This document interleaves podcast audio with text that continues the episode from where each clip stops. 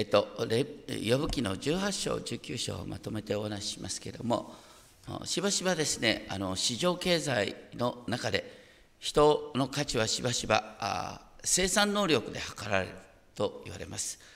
成功しているうちは人々がすり寄ってきますけれども、立場を失うと、周りの人々から見向きもされなくなることがある。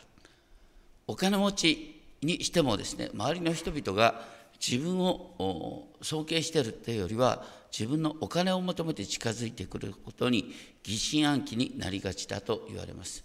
人間はその意味で本当にこの孤独感を味わっている。でもそれは4000年前のヨブも同じような状態だった。そういう中でですね、ヨブは神に食い下がって対話を求める中で不思議に私をあがなう方は生きておられるという告白に至ります。さらに私自身の目が神を見ると期待し、最後にはそれが実現しました。お金で左右されるような人の評価ではなく、神との対話にの中に生きることで、私自身の目から神を見ると言えるようになりたい。そんなことを覚えます。18章1節ですね。18章1節答えた。主は主人ビルダテがそして言ったというふうに原文に書いてある。要するに、呼ぶから聞かれてもいないんだけど、でも答えた。言わざるを得なくなったっていうこと。で、ビルダテはですね、8章8節で、えー、先人に尋ねよ、先祖たちの探求したことを確かめよと言ってるように、先祖たちから受け継がれている価値観から現状を見るように進めた人です。その18章2節で、いつまで言葉で罠を仕掛けるのかと別作に書いてあります。とにかく、ビルダテ自身がヨブのですね、言い返す言葉を聞きながら、罠に仕掛けられているような気持ちになっている。2節3節は、ビルダテはヨブに向かって、あなた方という複数複数形で語りかけています。それは、ビルダテ自身がですね、えー、複数の人々から、ね、非難されているように感じたってことですね。要するにあの予部の受け答えにビルダテも立ち立ちになってるって感じかと思います。それにしてもですねあの予部のような人が私たちの周りにいたとしたら私たちはどう対応するだろうかって思うんですね。私たちが例えばね周りの人にまた子供に対してね語るとしたらいや誠実に生きることが大切なんです。ね、長い目で見たら誠実はちゃんと報われる神様は見ててくださるんだからってねそれは教えるだろうと思います。ヨブのようにですねヨブが前回16章9節言ってたこと。神は激怒して私を責め立てて私に向かって歯をむき出される。神は私の敵となっている。しかも、16章17節で言ったように、私の手には暴虐がなく、私の祈りは清いのだが、神様は私を不当に苦しめてるんだって、そういうふうに、堂々という人が、教会に来たら、なんて対応する？いや、大抵ね、いや、そら、私たちみんな罪深いんだよ。ね、どっかでその神様の裁きを受けるに値するところがあるんだよって一生懸命説得しないかな。ね、いや罪を自覚することは何よりも大切なんですって。呼ぶのように言う人をね黙って放っておくことは多分ないだろうと。私たちの常識で考えるとどう考えてもビルタテの言う方が正しくて予部の方が間違ってるように思えるじゃないでしょうか。さらにビルダテはね言いました4節、これこのように訳すことができる。怒って自分の魂を引き裂くものよ、ね、要するに私たちが受け継いできたこのね正しい誠実な感覚を、ね、怒ってね壊してしまう。それは自分の魂を引き裂いてるんだよ。あなたは自身のために地が見捨てられ岩がその場所から移されるだろうか。要するにヨブの言うことは私たちが受け継いできた感覚を全て否定することになるっていうことをビルダテは言ってるんです。そして五節で「誠に悪しき者の光は消え」実はヨブがこのような苦しみに遭ってるってことはヨブが悪しき者であるっていう印でもあるんだってことを言っている。そしてそういう人の灯火は消えるんだ。さらにですね、7節彼の力強い歩幅は狭められ、自分の計りごとが彼を打ち倒す。私たちが災いに遭うというのはね、しばしば自分が人を欺こうとして、計りごとを立てる。罠を仕掛ける。その罠が自滅を招いてるってことがあるんだよってことを8節から10節で言っています。これもね聖書の中でね悪しき者は罠をかけてそしてその自分がかけた罠にはまってしまうっていうのが悪しき者を訪れることなんだっていうことが書いてあります。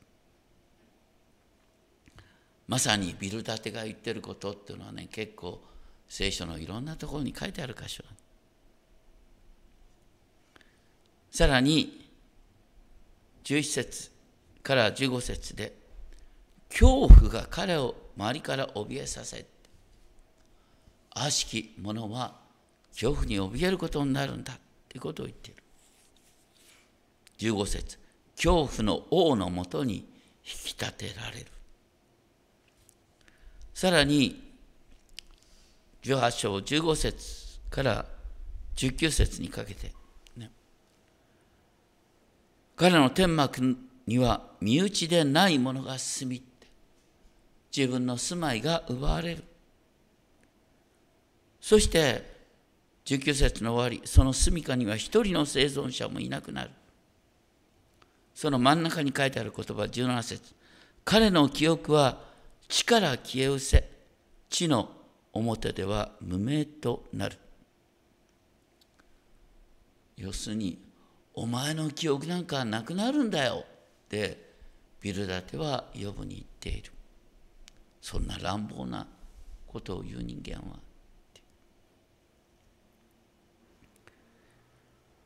そしてビルダテの言葉は20節21節。不正を働く者神を知らない者に対する、ね、予部が記憶されるとしたら不正を働く者の記憶として予部が記憶されることになるよってことを言った。でもね予部記の結論を見るとね間違ってたのはビル建てで正しかったのは予部なんですね。意外に呼ぶ記を見てるとですね本当に私たち教会の中でこういうことを言っちゃうなっていうようなことが、ね、ビル建ての言ってることなんです。それに対して19章ヨブはね言います。19章2節。いつまであなた方は私の魂を悩ませ言葉で私を砕くのか。もう10度もあなた方は私を恥ずかしめ、私をいじめて走ることはない。ビルダテもその友人たちもね、災いには原因があるんだ。だから、ね、へりくだって神様の前にね、悔い改めることが大切なんだと言ってるけども、何と言われても、予部にはそういうね、覚えがない、そんな、こんな災いに遭う覚えがないんだよってヨブが言ってるんですそれが4節。たとえ私が本当に過ちに陥ったとしても言ってることはですね自分としては過ちを犯した覚えがない。でも無意識のうちに過ちを犯したとしてもその誤りは私と共にとどまるだけだと言って人に害を与えるようなものではなかった。だから、ね、5節6節でヨブはなお激しく言ってる。あなた方がなお私に不正があったせいで私がこんな目に遭ってるとするいうふうに意識するなら今知りなさい。悪いのは神様なんだ。神が私に曲がったことを行っている。私を不当に扱いって言葉は私に曲がったことを行っているっていうふうに訳せる言葉。神が曲げているんだっていうこと。実はビルダテは8章の3節で、ね、神が裁きを曲げられるだろうか全能者が義を曲げられるだろうかと言った。神はね曲がったことをなさらないってビルダテが言ってた。それに対して今神が私に曲がったことを行っているんだ。裁きを曲げているんだってヨブは真っ向から言い返していくわけです。でもね、そういう中で7節でヨブが自分が起こっている状況を見よ。私が暴虐だと叫んでも答えはなく助けを求めても裁きは行われない。神様に訴えてるんだけどこのヨブの言葉っていうのはあの有名なハバクク一章二節ハバクク書っていうとね信仰によって私たちは義と認められるという大切なことを予言しているのがハバククですね。そのハバク一章二節にこの呼ぶとほとんど同じ言葉が書いてある。いつまでですか主よ私が叫び求めているのにあなたが聞いてくださらないのは暴虐とあなたがあなたに叫んでいるのにどうして救ってくださらないのか。実は呼ぶとほとんど同じ叫びをハバクも書いてるんですよ。誰が考えたってハバクの言葉は精霊に導かれた言葉なんだ。だとしたらヨブの言葉も精霊に導かれて神様にこのように訴えたとも解釈できる。しかも8節のところでヨブは神は私の道を塞いで通らせず私の通り道に闇を置かれた。私から栄光を剥ぎ取り頭から冠を取り去られた。10節では神は四方から私を打ち倒し私は消えする消え去る神は私の望みを木のように根こそぎにされる。これもね前回やったところではヨブはねこの苦しみの中で木には望みがあるってなお望みを抱こうとしてたんですけれどもここのところではもう何の望みもなくなってしまった。それは神様のせいだって訴えてるんです。さらに11節では神は私に向かって怒りを燃やし私をご自分の敵のようにみなしておられる。神が私を敵と見ている。ついこの前ヨブは神を私の敵と呼んだ。12節その軍勢は一つとなって進んでいき私の天幕の周りに陣を敷く。神様が圧倒的に自分を責めてるんだって言ってます。ただこれもねほとんど同じ表現があるんです。愛花の三章。愛花の三章。これはさっきね黙想の中で読んだ御言葉です。私は主の激しい怒りの鞭を受けて苦しみにあったもの。主は私の肉と皮をすり減らし、私の骨をくが私に対して陣を敷き、私を暗いところに住まされた。私の通り道をねじ曲げられたみたいな。でも、ね、愛花の場合っていうのは、これは神に逆らった結果としてイスラエルの民がこのような苦しみにあっているイスラエルを代表して悔い改めるてるのが愛花なんですでもね悔い改めるようでありながら神様に向かって神様なんでここまで私にを苦しめるんですかっていうね訴えになってるんです。でも私たち災いにあった時に災いの原因を知るっていう以前に神様これ以上苦しめないでくださいって祈りたいのが人情じゃないでしょうか。これはねあの親と子供の例で考えると分かる。親から厳しく叱られてね。子供は大抵どうするかっていうとね子供は泣き出すんですよ。泣き出す時はそれは反省して泣き出してるんですか。いや単純にね親から叱られて泣いてるんです。親に気持ちを変えてほしいんです。ね。これ以上叱らないで。お父ちゃんお母ちゃんこれ以上叱らないで。って泣いてるんですよ。実は聖書に書いてある祈りはそれと同じなんです。愛花の言葉にしても予部の言葉にしてもそうなんだ。理由は別としてこれ以上私を懲らしめないでよって切々と訴える。だって神様全てを支配してるんだから。だからそれがヨブの祈りなんですよ。さらにヨブは続けていく19章13節14節でね。神がこの私の兄弟や親族の関係を壊しているって言ってる。そして15節16節では自分に今までねへつらってた従ってた召使いやしもべが自分をバカにするようになっている。それから19章17節。私の息は妻に嫌がられとね。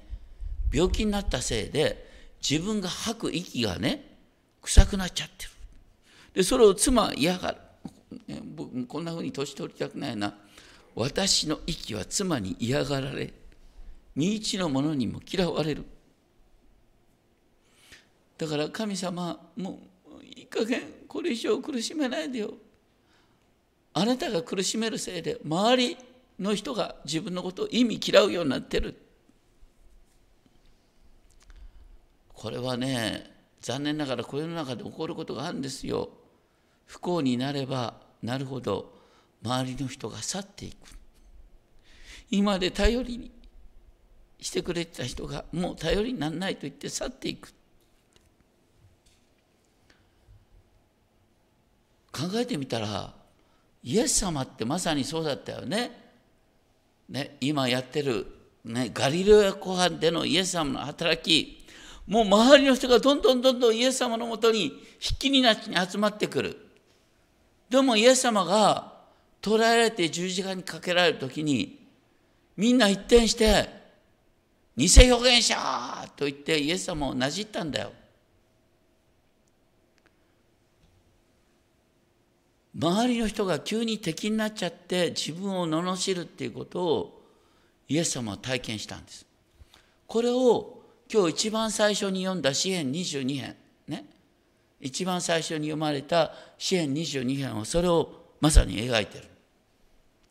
我が神我が神どうして私をお見捨てになったのかっていう言葉から始まって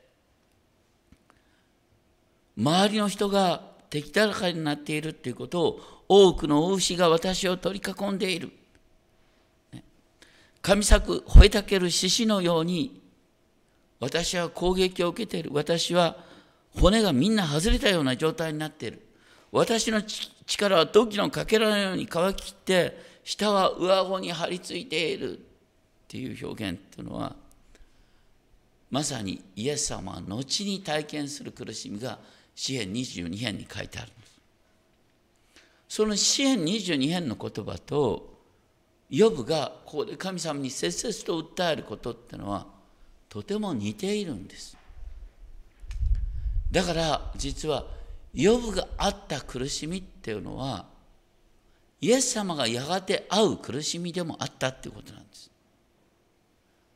ヨブの苦しみとイエス様の苦しみを私たちはねダブらせて見ることができる。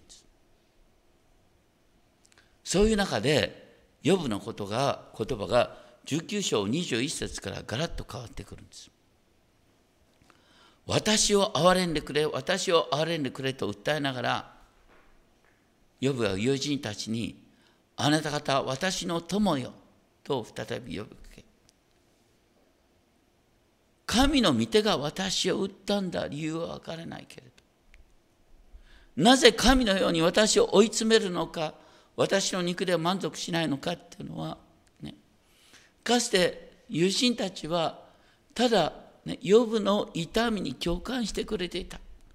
ところがその後、ね、痛みの原因を分析し出すところから、ね、ヨブを追い詰めるものとなった。そういう中でヨブは必死に23節24節で「ああ今私の言葉が書き留められればよいのに」この私の訴えを書き留めてほしいってヨブは願った。その結果としてこれ呼ぶ記が生まれてんのよ。呼ぶ記が何で記録されてるかっていうと、呼ぶのこの、ね、願い。私の訴えが書き留められてほしいという訴えが、この呼ぶ記になってんですよ。ビル建てなんかさ、お前の記憶が消え失せるんだと言った。反対に記録されてるのはまさに呼ぶの訴えなんですよ。ビルバダテの訴えは間違った訴えとして記録されている。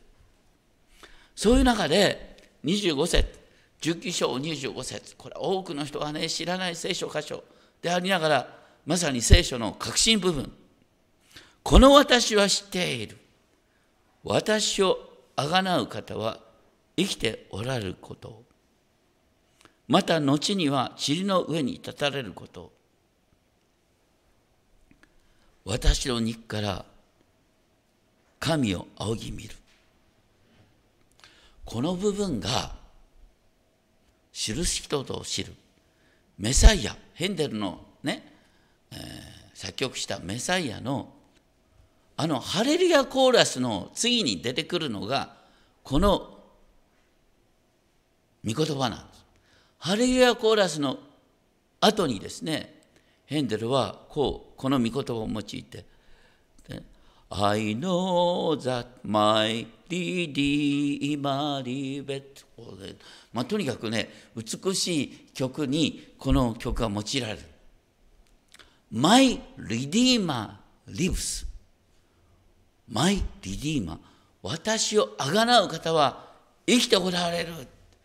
これ聖書の中心中の中心の御言葉、それを呼ぶが19章25節で散々神様に悪態ついた挙句この御言葉が出てくるんですよ。すごいな。ね。で、しかも、ヨブはここで、ね、私の皮膚がこのように剥ぎ取られた後にって言ってる、この後っていうのは、その前の、後には塵の上に私をあがなう方は立たれる。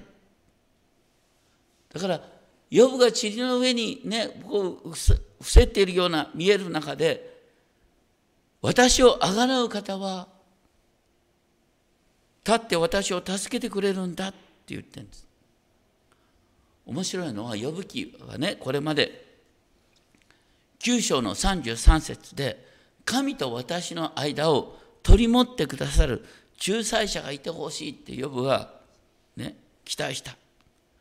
そして前回やった16章19節21節では、ね、私のために神に取りなしてくださる私の保証人がいてほしいって願った。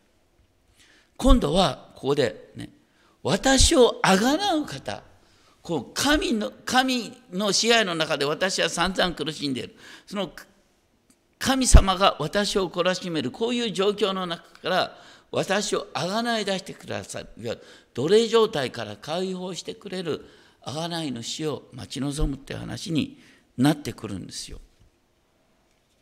すごいですね。そしてこういう中でねヨブが言ってるのは私の日から神を仰ぎ見るそれこの方を私は自分自身で仰ぎ見る。私自身の目がこの方を見る。実はこの見るっていう言葉がねあのヘブル語で違った言葉が使われながらね英語にすると behold, behold って言って最後に see になってくるんですけどもこのように神様がご自分をですねごめんなさいヨブは神様に向かって神を私は見るんだと言ってるんですよ。肉なる者誰も神をその目で仰ぎ見ることができないはずなんです。ところがヨブは自分の肉から神を見るんだと言っている。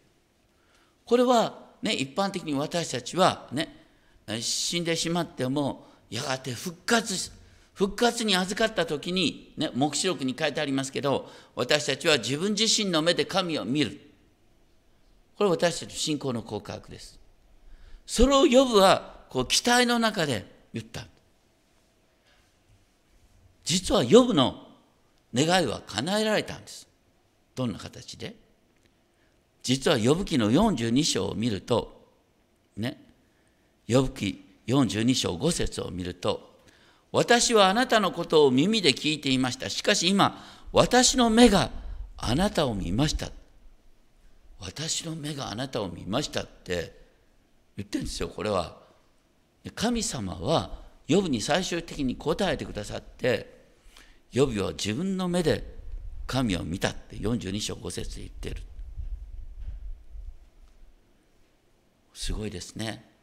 だからヨブは本当に苦しみの中で諦めることなく神様に訴えかけてなんで私はここまでひどい目に遭わなきゃいけないんだ神様。って嘆いて訴えてって神様ちゃんと聞いてて最後にはねヨブにご自身を見せてくださったんです。本当に諦めることなく神様に訴える。これはね幼子が神様に食いついいやごめんな幼子が親にねすがっていく姿勢と同じな。神様はそのヨブの祈りを聞いてくださってご自身を表してくださった。その確信に私の贖い主は私を贖う方は生きておられる私を贖う方は生きておられる英語にすると My Redeemer lives. My Redeemer lives とこれねあのヒルソングの有名なことが My Redeemer lives ヘンデルのメサイってマイリ忘れた。まあ、とにかくですね、とにかくこれはありとあらゆる歌になるんだよ。マイリディーマーリブス。その確信が19章25節に出てくる。すごいなって思いますね。お祈りをしましょう。天の父様、マイリディーマーリブス。私の贖い主、私を贖う方は生きておられる。